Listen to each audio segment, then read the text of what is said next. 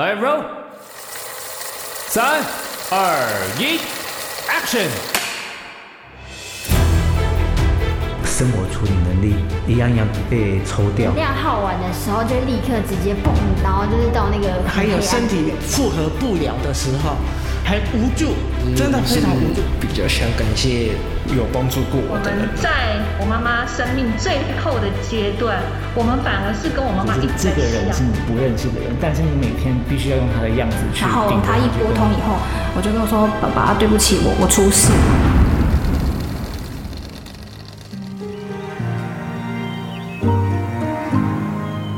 用声音记录爱，再用声音传递爱，记录爱的那一刻。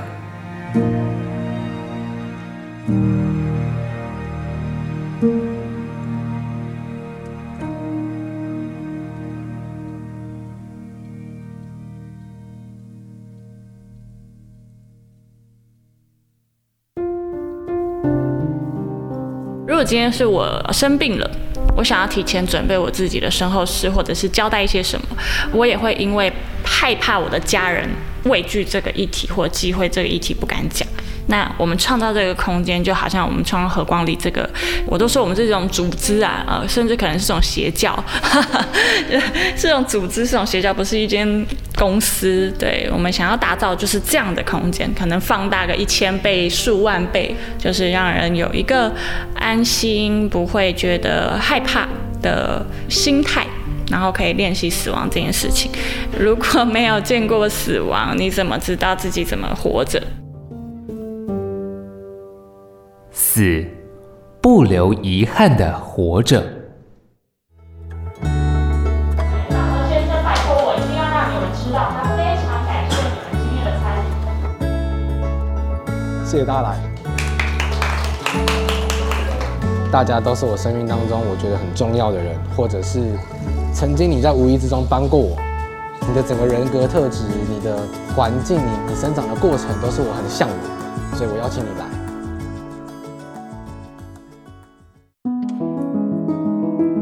台北市中山区的旧公寓丛林中，大片落地窗的装潢十分显眼。推开门走进去，脚踩着温暖的木质地板，映入眼帘的是明亮的白色油漆，搭配木头的北欧风装潢风格。这里是和光里。听众朋友，大家好，主持人好，我是一菲，我们在台北市中山区。很繁华的地区，然后有了一个这样的死亡体验空间，想要给人家的感受就是你刚刚感觉到的这样子，就是不会觉得恐怖。和光里这个空间呢，呃，看起来它全白，然后有很舒服的气息，但其实它每一个角落都含着殡葬的呃文化，我都用不同的方式去呈现它美的地方，就像你们现在做的草席。这就是传统告别式在跪拜的时候会用到的草席，对，然后包含我身后的这棵树的容器，其实它是一颗骨灰罐。对，但是你看，在旁边呼应到的就是我们注重儿童的生命教育，所以这个空间会让小朋友可以来，然后让即将面对死亡的人也可以来，然后没有压力，不会觉得说，哦，我好像一直在诅咒自己要去死了。再来，你有提到说，呃，这里觉得很舒服，可是好像还有很深、很很多的内容还没有去探究，对，包含弯曲的走廊啊，或者是屏幕拉下来的地方，其实它每个地方都有。故事跟情境的，这就像我们人面对死亡的这个议题一样，其实都不是像你表面上的看到的那样子而已，还有很多的角落，还有很多神秘面纱遮下来的地方，然后你要透过什么样的方式去 去发现，就是这个空间和光里整体的理念跟这个空间表达的意向是一样的。走进和光里。整体的氛围让人放松，里民们或坐或躺，再搭上扑鼻而来的麝木香，与其说这是让人体验死亡的地方，不如说是让人重生的起点。也许是看，也许是听，也许是感受，最重要的是，我希望你们可以记得我，对，不要忘记，然后保持联系。今天办的这个活动，其实是想要它的全名叫我的生前告别式。但我在邀请你们的时候，我我不希望这个东西太沉重。就我其实，在关上棺木的那一瞬间，我就看着工作人员从这样子帮我关起来，我浮现了好多画面，好多面孔，就是我今天邀请的这些人，从小时候到最近。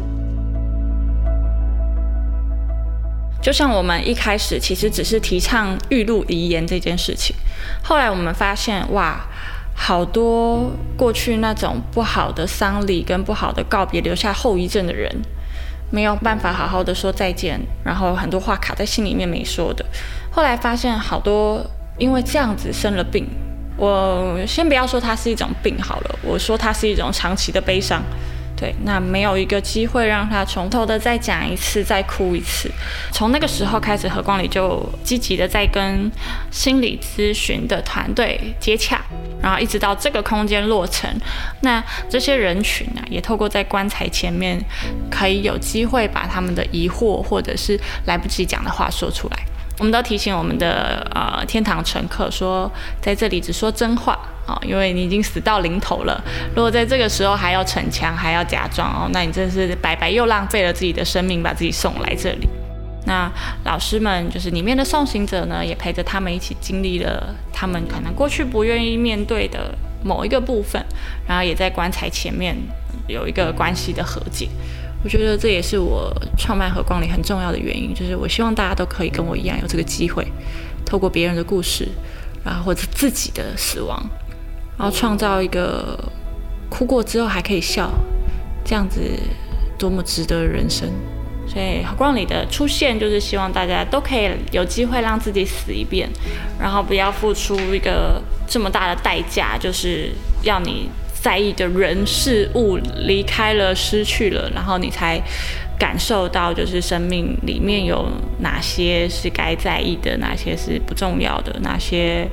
是应该重新排序的，在这个练习死亡的过程啊，就是我们遇到了很多很多的故事，内容不用细讲，但是就光提到这个主题，就很能让你们感受到这个，呃，让自己死一遍才知道怎么活的。这就是我对你们的爱，也感受到你们对我的爱了。我希望在这个死亡跟重生的这个交界办这个活动，来重整我一下我三十年的人生。希望你们继续爱我，希望你们拖住我，然后希望我不要走。聊完和光里的创办理念，里长许一飞站起身，请阿花村长带着我们实际走一趟接近死亡的旅程。那我们接下来继续往前走呢，会看到就是两边有着深紫色的这个花朵，对。那我们会说这一条弯曲的小路其实也是就像我们的人生一样，不会是一条直线通到底，一定是呃有挫折，然后有一些风浪，有一些起伏。那这个紫色的花朵呢，叫做罂粟花。但罂粟花代表的意思其实是呃死亡或者是彼岸，对，不是大麻。死亡或者是彼岸的意思，所以也象征我们会通过一条嗯，可能有点蜿蜒、有点崎岖的道路，然后最后来到死亡面前。好，那其实进来之后呢，就会看到这个空间，我们会在这里就是跟送行者、假的送行者、真的心理师做一个人生的对话，从小聊到大。从过去的伤痛聊到现在的复原、疗愈等等，对，就是会东南西北的聊，然后也可能会聊到他的梦想、他的遗憾，还没来得及做的事情，对。所以有没有人想要谈看看的？有没有人想要去死？我来。那我要踏进去吗？脚在这，脚在这，头在那。好，对。我要踏下去了。可以，小心头。好。然后最后就会让它送火的过程。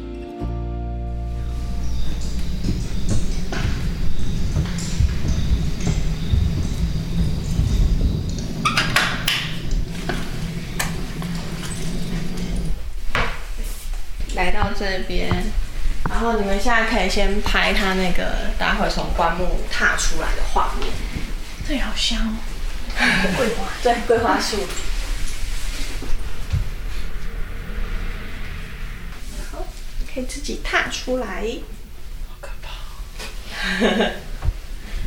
那其实我们来到这个空间的时候，是会有天堂使者的声音引导他们，就是自己打开太空舱，然后在这里，然后对着镜头，呃，会引导他们说出心里面的话。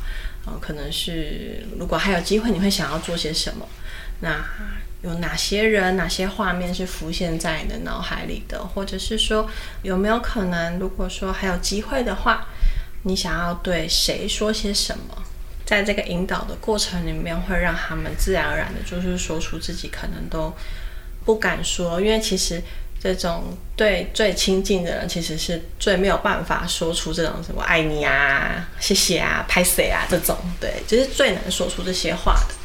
对，所以最后你可以拿那个木盒子这边吗？对，那边有天堂使者引导你的一封信。哦，这个吗？是这个吗？对。你要大声的念出来。回到人间，把握当下。然后就会开灯，然后这个门帘就会拉起来，然后我们就会在外面迎接呃重生的黎明，告诉他欢迎回来人间，欢迎回到人间。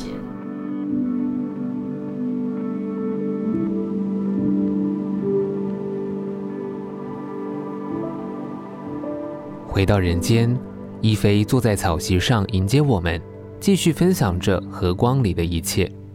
而经历了一次体验流程之后的我们，对眼前这位不到三十岁的和光里里长许一菲有了很多好奇。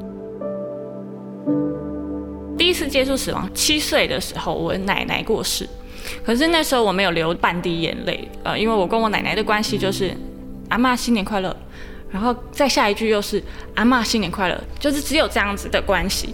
然后那时候我们家很传统，我们办了啊七七四十九天，是那种翘头棺木停在家里四十九天，然后做七个七，做三个功德，然后要死生要跪拜，要披麻戴孝。然后这个仪式的过程让我觉得很繁琐，然后很害怕。没有人注意到我的恐惧的情绪。第二次接触死亡是我十六岁的时候，对，那时候遇到亲戚家的女儿过世，很年轻，才二十岁。那是我第一次意识到死亡这件事情。其实奶奶的过世我并没有什么感觉，因为第一年纪太小，再来呃太不亲了，对。然后我甚至以为棺材只是装老人的。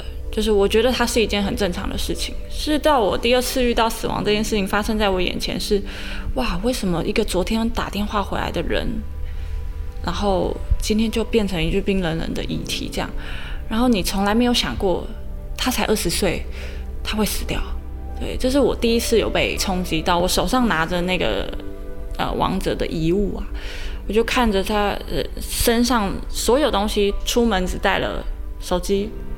然后钱包，就这样，就是没有呼吸之后，只是留下这样的东西。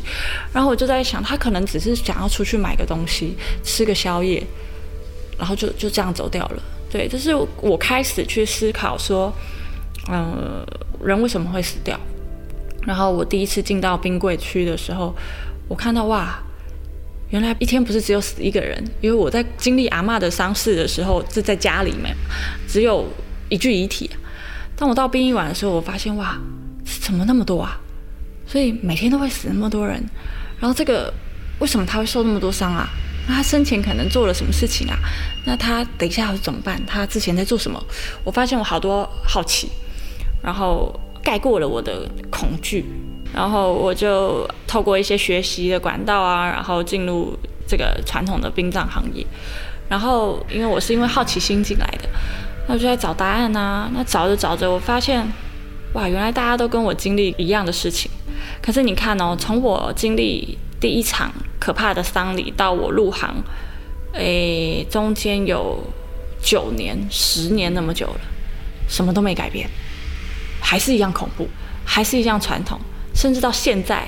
还有很多我当时看到的东西，就是那个视觉感受，都是到我现在都还还存在的这样。然后我现在也不会忘记那场丧礼带给我的的恐惧跟，对对。因为好奇以及对丧礼的创伤，许一飞进入殡葬业。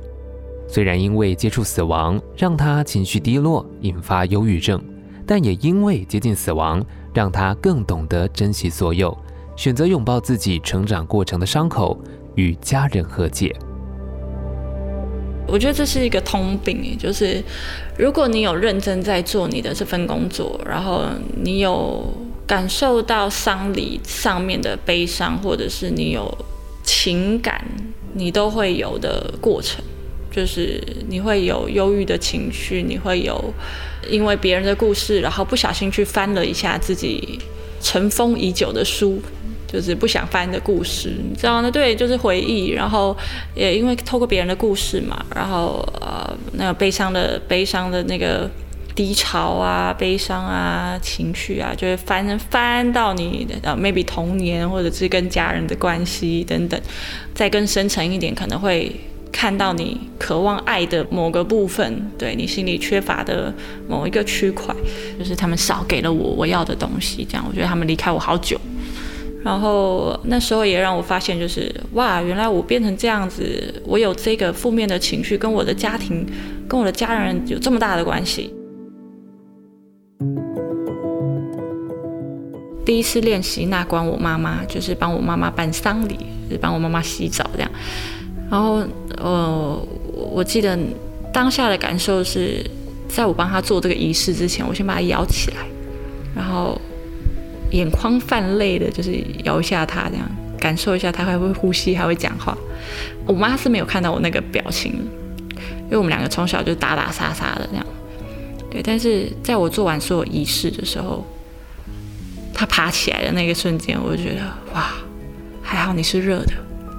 你知道接触到遗体是冰冷的，是一个很很直接的接受死亡事实的过程，就是因为你很明白你们两个的温度不一样。可是当我可以把我妈抓起来，然后抱着她，我就发现我怎么那么幸福。嗯，那时候我觉得还没有没有完全的和解。对，那时候还没有完全的和解，但是我有在成长，因为我到日本念书，其实离开了父母的保护，你会比较能够了解父母心啊，真的，对，所以我比较变得能够好好的跟他们说话。我记得有一次我在我的呃日本同学面前跟我妈吵架，就是讲电话吵架，我挂掉电话的时候，我讲了一句话说，这么烦，你怎么会有这种妈妈啊？然后我的同学竟然回我一句话，我瞬间闭嘴，他回我说。好好哦，还可以跟妈妈吵架。对，他的妈妈在他十八岁的时候就过世，而且是在他怀里断气。就他发现的时候，他们太年轻了，不知道怎么处理，然后是在他怀里就是传着传着断气的。然后那时候才突然间顿悟，就是对哎，我妈光是赋予我生命来到这个世界上，她就无敌，就是。后来我跟他一起学习面对死亡这件事情，我们关系得到很好的修复。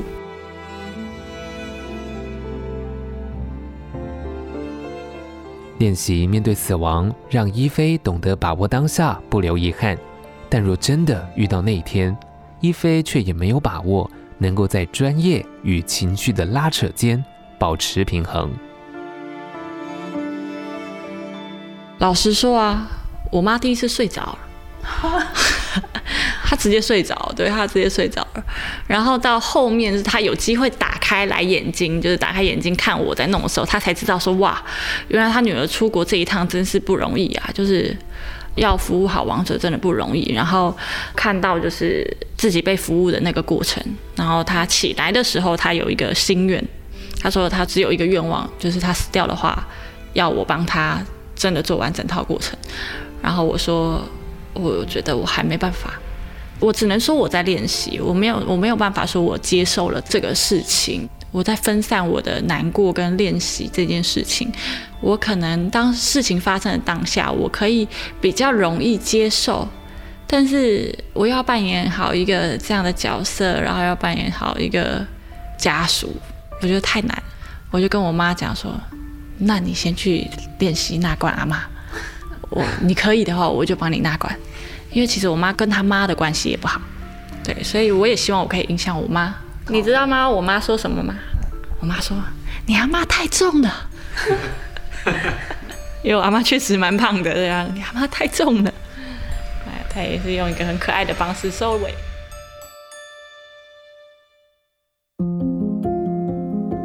所以在这里发生了很多事情。从这个体验出来呢，我们希望的是让他知道怎么活着嘛。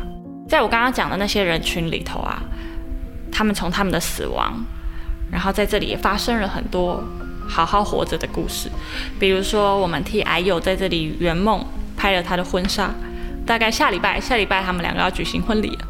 然后我们替想死的那个孩子，在这里办了一场生前告别式。这些都是透过他们的死亡衍生出来的生活。然后我们也替开重大手术的体验者。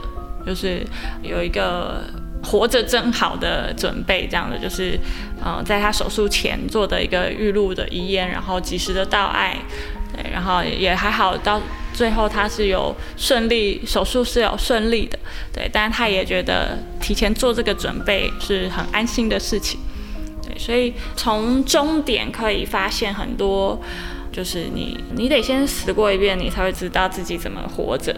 就是一个人到了棺材前面，他会有什么样的态度，什么样的反应，真的跟他的生活有关系。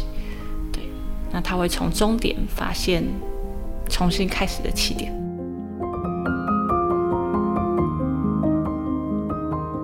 练习面对死亡，试着在有限的生命中不留遗憾的活着。